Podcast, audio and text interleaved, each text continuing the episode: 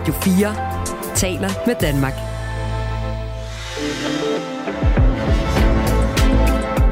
Velkommen til Mandat. I dag med Stine Lynghardt.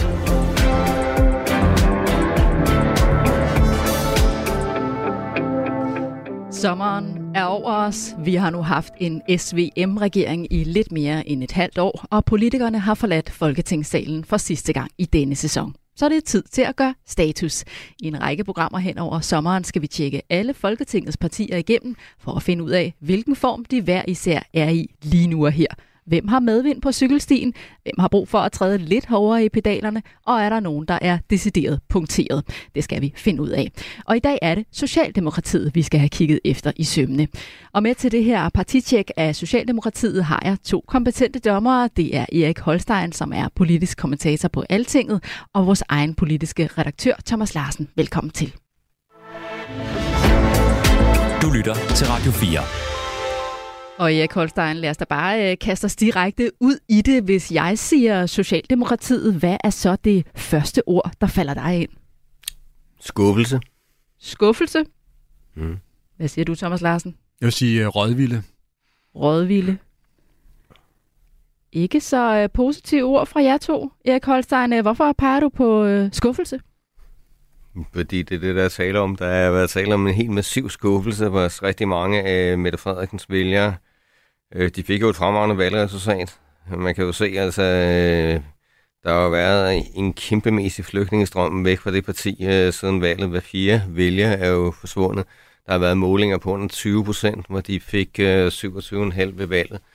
Øh, og det er jo fordi, man øh, fører en helt anden politik end den, som en stor del af deres vælgere havde forventet. Øh, Øh, altså det der samarbejde med de borgerlige, øh, genindførelsen af de der øh, klassiske arbejdsmarkeds, øh, arbejdsudbudsreformer, øh, som Mette Frederiksen ellers lagde utrolig stor afstand til. Øh, jamen det er jo noget, der, der virkelig har øh, gjort øh, rigtig mange af deres vælgere på bistret.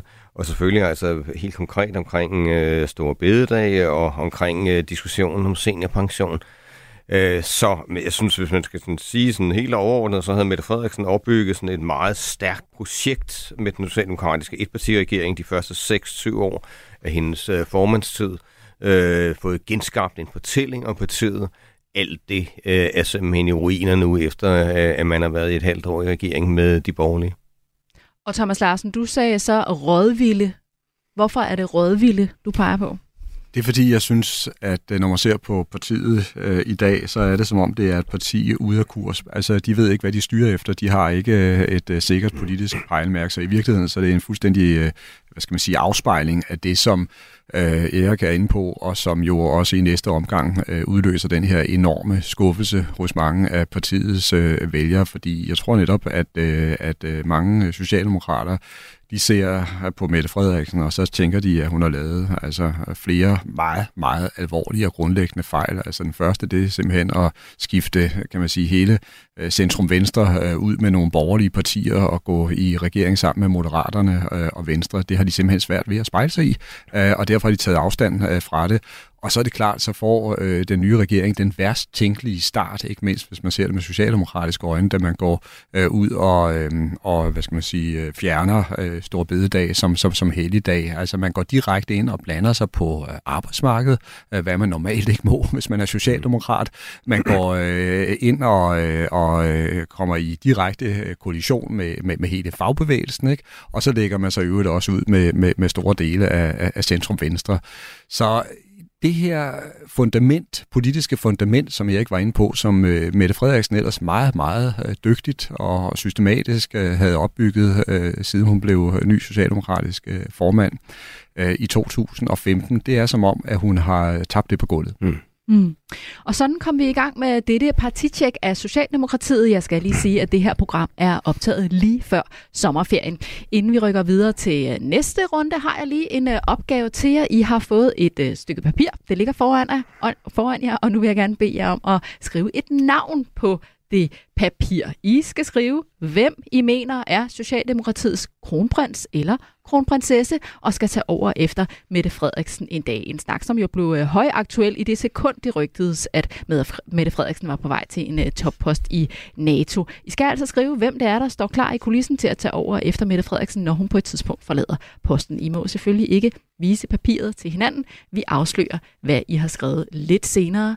Har I uh, begge to uh, noteret et navn, når du er i gang med at skrive stadig, ikke? Ja. Jeg hører en sprittus derovre. Ja. det, er det er et meget langt navn, åbenbart. det er meget spændende. Det er en parentes. Godt. Ja, ja, okay, spændende. Jeg er meget spændt på at se, uh, hvem I peger på. Det får vi selvfølgelig afsløret lidt senere. Du lytter til Mandat på Radio 4. Og der er nu øh, gået lidt mere end et halvt år siden, at Mette Frederiksen trådte ud på Amalienborg Slotsplads og præsenterede den nye SVM-regering. Så lad os lige øh, kigge lidt nærmere på øh, sæsonen, der er gået. Og nu, øh, nu peger I jo begge to på de her øh, øh, ting, som ligesom er, er gået galt for Socialdemokratiet, men Erik Holstein, altså, er, er det fejl, der er begået, eller er det en forkert strategi, der er lagt, eller hvad er det, der er, er gået galt det seneste halve år? Jamen, det er et godt spørgsmål. Altså, det, man kan jo sige, det er jo en meget målbevidst strategi. På den måde kan man jo... At det, det, er jo ikke sådan, det er jo ikke fejl øh, øh, forstået på den måde, at, at, at, at det er noget, man er kommet til at gøre. Altså, man, man har jo... Øh, altså, målbevidst øh, har det også vist sig nu allerede før valget, øh, regnet på, hvad det vil øh, give af arbejdsudbud, at man afskaffede stor bededag. Ikke? Det regner man allerede på i den socialdemokratiske etpartiregering, der afslørede børsen jo her øh, forleden. Øh, Øh, så det er jo noget, man har haft øh, i støbeskeen, øh, og... Øh, Øh, og, og altså lige med, med, med seniorpensionen, ikke? Altså, det er jo sådan noget, som øh, øh, man har øh, sagt, at jamen, det vil man gøre, fordi at, at seniorpensionen er ikke en socialdemokratisk opfindelse. Det er noget, som Lykke har stået for, så det mente man, man kunne slippe afsted med. Men både hvad angår øh, stor bededag og seniorpension, øh, der er det jo vist sig, at, at øh, den øh, politiske konsekvens, det har fået, øh, den har været meget, meget alvorlig for, for Socialdemokratiet, de har fuldstændig undervurderet øh, konsekvenserne af det. De har, de har slet ikke set, hvor galt det ville blive, når de øh, likviderede Store Bededag. De havde ikke set, øh, hvilken reaktion der vil komme i forhold til seniorpensionen.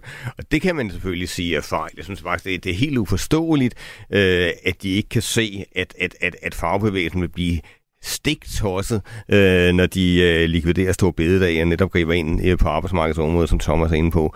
Og jeg synes måske, det er endnu mere uforståeligt, at de ikke kan se, hvor farligt det er øh, for at det Socialdemokrati, Mette Frederiksen havde opbygget med Arne pension og så videre, hvor farligt det er, at, at øh, lige pludselig være dem, der går ind og forringer øh, vilkårene for nedslidte.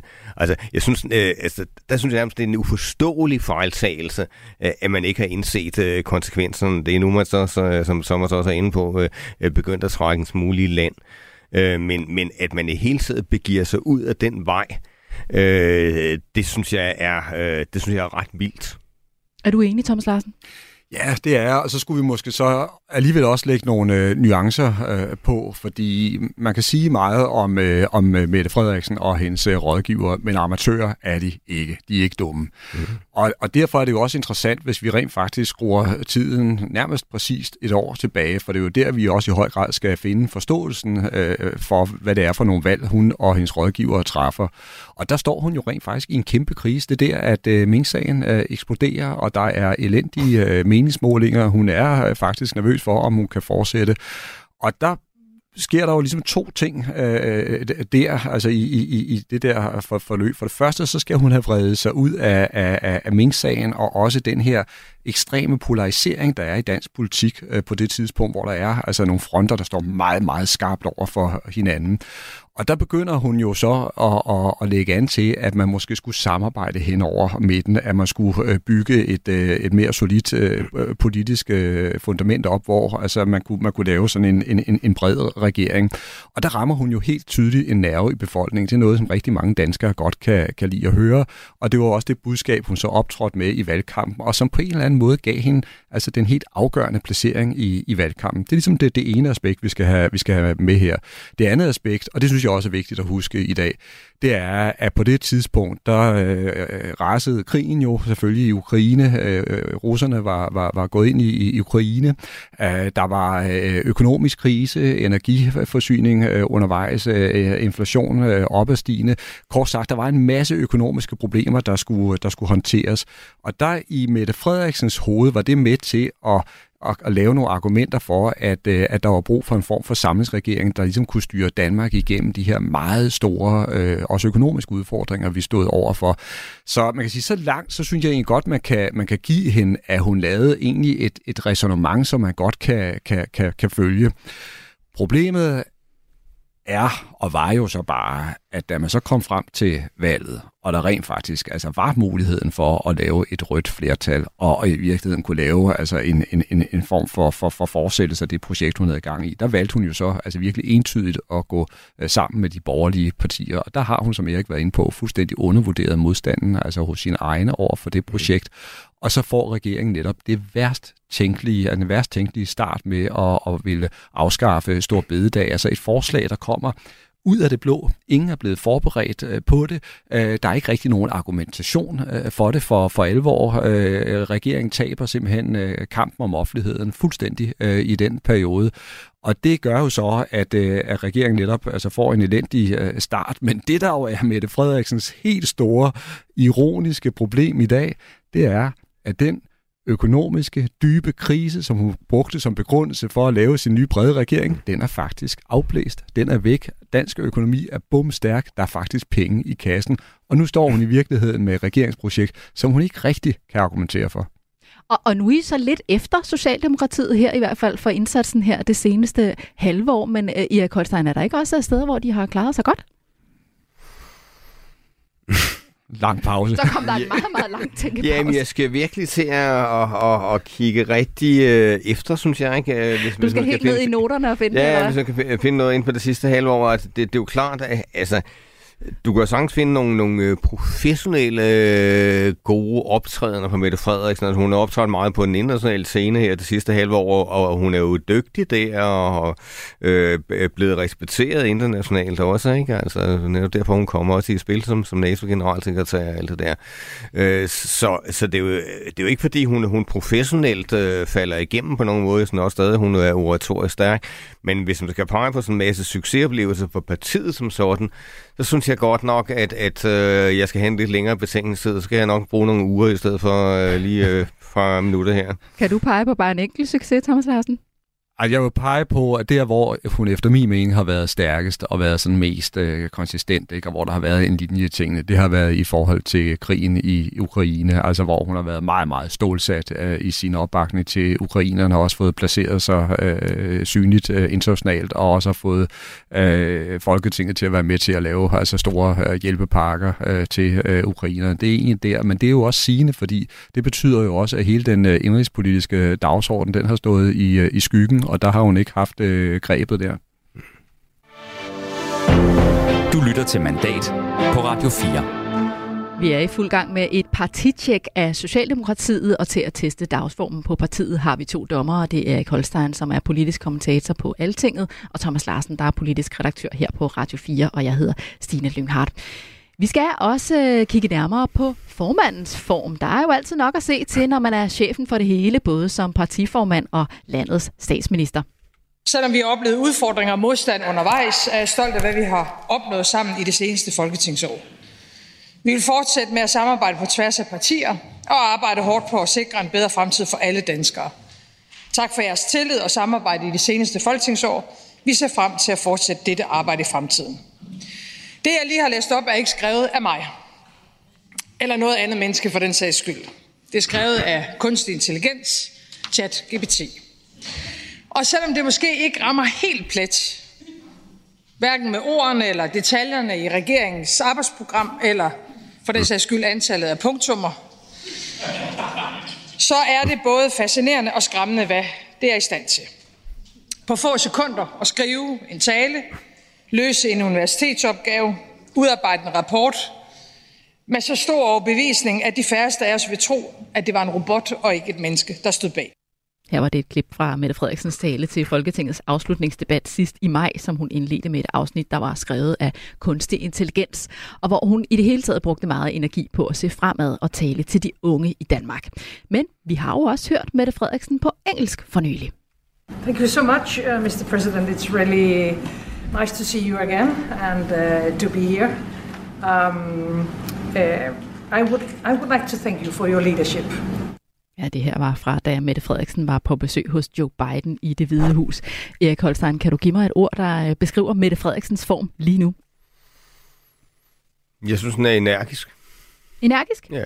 Ja, det var et mere positivt ord. Ja, men altså, jeg synes også, øh, man må jo skille mellem det politiske indhold og, og så formen. Jeg synes, at der er absolut intet at øh, udsætte på Mette Frederiksens kampform. Øhm, Altså, jeg synes jo, at det der klip, du lige spillede for Folketingets afslutningsdebat, øh, der hvor hun tager fat i, i kunstig intelligens, det viser, at altså, hun, hun er hele tiden i stand til at sætte nye dagsordner.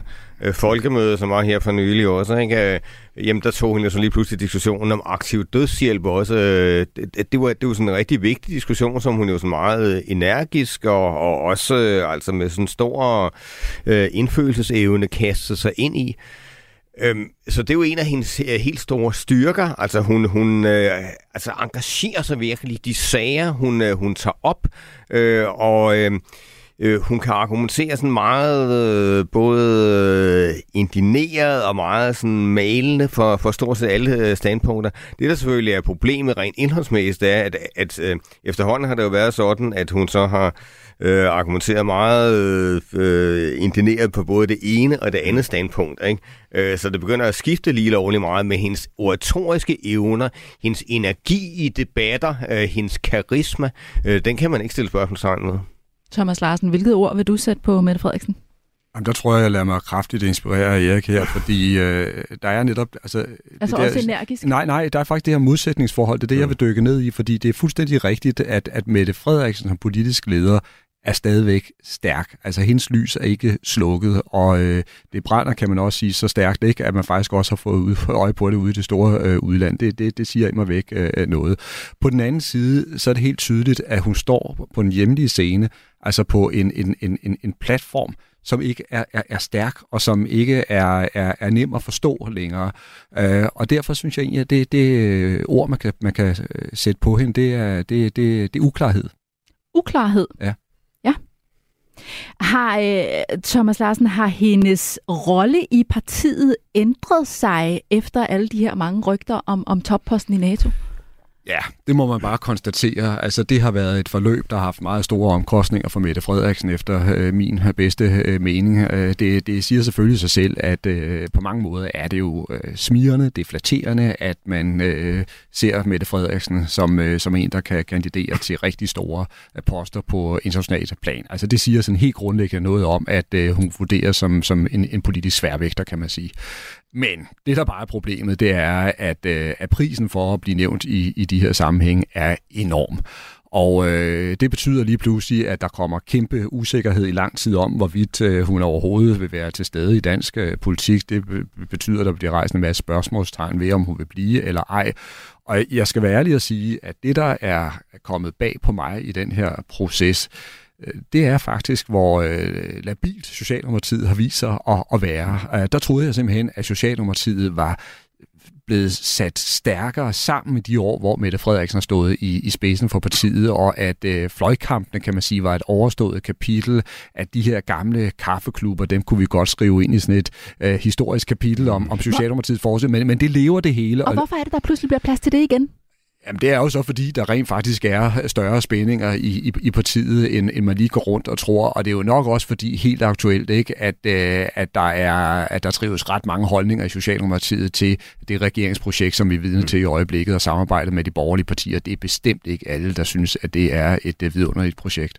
Og Erik Holstein, hvordan skal hun så overbevise alle sit parti, sin regering, vælgerne om, at hun helst vil være statsminister, efter der har været alle de her rygter? Jamen, det bliver ikke let. Øh, altså, det er fordi, øh, når man først øh, er blevet set som kandidat til en af de der øh, topposter, øh, så er man jo totalt signaleret, jamen altså, man, man er nok øh, på vej et andet sted hen på et eller andet tidspunkt. Øh, så øh, altså, øh, altså, man skal jo tænke på den der sammenhæng, hvor hun så også blev, blev nævnt som kandidat. Ikke? Fordi altså, det her øh, projekt med den der SVM-regering, det er jo frem, frem for alt Mette Frederiksens projekt. Det er jo ikke sådan, øh, som at, at alle ministerne sidder og, og klapper fuldstændig vildt over den idé. Det er hende, der får induceret partiet i det. Det er mildt sagt ikke været en succes, vel? Regeringen er historisk upopulær. Øhm, og så har vi altså en situation, hvor, hvor, øh, hvor, hvor skibet det så virkelig vand ind og så er kaptajnen altså reddet til at gå for bord at tage redningsbåden. Øh, altså, det er altså ikke noget, der får mandskabet til at, at være vilde og juble over for den der kaptajn. Så det klart, så kommer der så måske ikke et åbent mytteri, men så begynder man jo se, måske at orientere sig mod, mod jamen, hvem kan så føre øh, skuden videre i stedet for hende. Øh, og det får altså, det er meget svært for hende at, at, at få tilbage igen. Så hun, altså, uanset hvordan hun var ledet, så bliver det ikke sådan, at, at, at hun får et, et, et fuldstændig uniformt, enigt parti, der bare bakker op om hende som, som øh, den, den totalt stærke leder.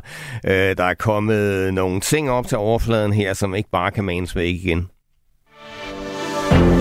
Du lytter til Mandat på Radio 4. Vi skal også lige øh, runde nogle af de andre profiler i Socialdemokratiet, Thomas Larsen. Hvem har ellers gjort sig særlig bemærket? Ikke ret mange. Det er, det er simpelthen uh, svaret, og det uh, kan i virkeligheden også undre lidt, fordi hvis vi kigger tilbage på den uh, tidligere regeringsperiode, uh, der mener jeg faktisk, at det var sådan på Christiansborg, selv politiske modstandere, de uh, anerkendte, at der var mange stærke socialdemokratiske mm. ministre, og det kunne være folk som Peter Hummelgaard, det kunne ikke mindst være en som Mathias Tesfaye øh, og, og så videre. Der var, der, var, der var flere, der var, der var synlige øh, og tydelige i, i billedet. Og der er det altså som om, at, at flere af dem er, er, er faldet øh, meget ud. Man kan selvfølgelig godt sige, at Peter Hummelgaard, jamen, altså, han har på det seneste optrådt med, med, øh, med en form for, for bandepakke, altså han vil have flere øh, hårde restriktioner over for banderne. Mathias Tesfaye, han har været lidt til stede i hele øh, uddannelsesdebatten, øh, altså om hvordan fremtidens uddannelser skal skæres øh, til.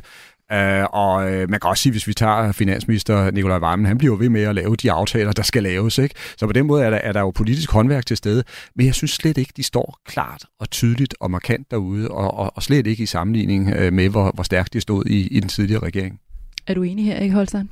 Ja, fuldstændig. Øh, jeg synes, at øh, netop øh, hvad Tesfaye, som Thomas øh, nævner, øh, han var en utrolig markant øh, minister øh, tidligere. Ikke? Altså den der lange periode, hvor han var udlænding integrationsminister. Uh, altså argumenterede virkelig godt for partiets politik på, på det område, som jo ikke var helt let, fordi der var jo tale om en, en nyorientering af partiets øh, politik i en lang strammere retning. retning. Men, øh, men Mathias Tesfaye gjorde det øh, til noget af perfektion.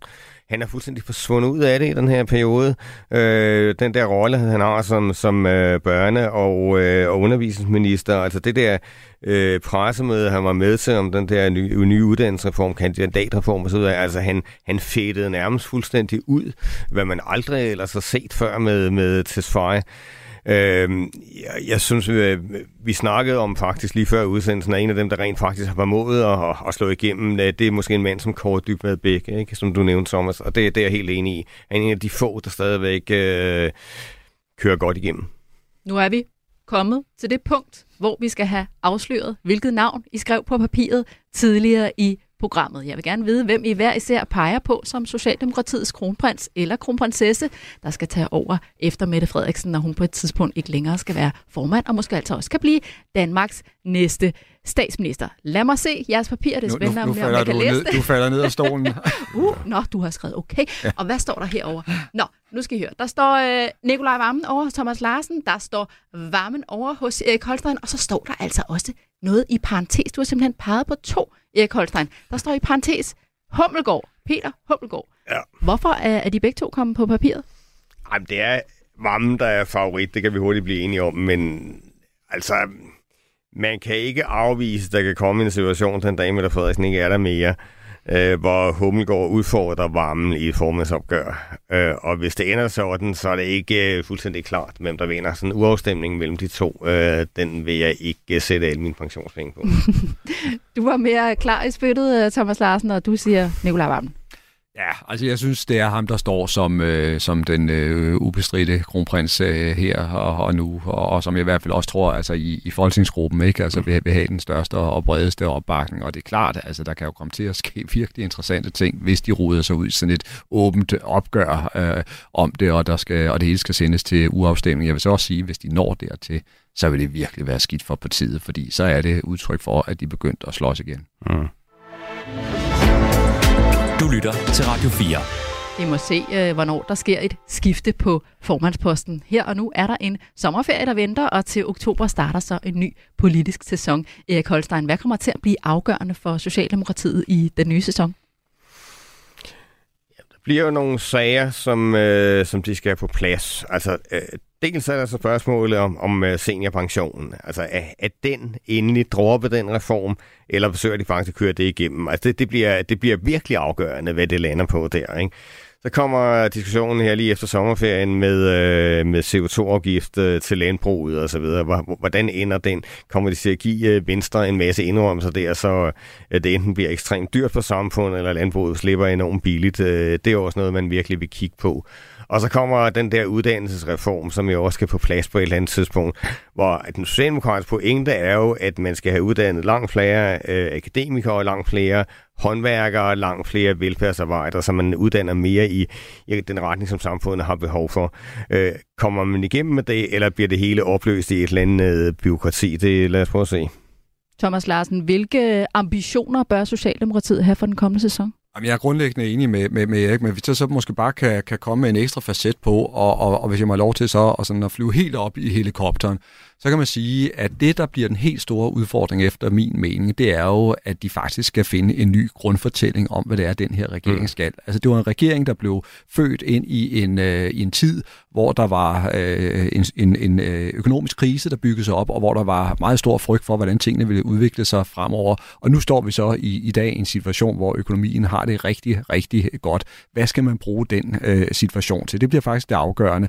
Og dermed bliver det også afgørende, hvordan snittet bliver mellem for eksempel skattelettelser på den ene side og investeringer i velfærd på den anden side. Du lytter til Mandat på Radio 4. Nu har vi været hele vores liste igennem til dette partitjek af Socialdemokratiet, så nu skal vi frem til en konklusion på en skala fra 1 til 10. Hvordan er kampformen på Socialdemokratiet så lige nu midt i 2023? Erik Holstein? To. To? Mm.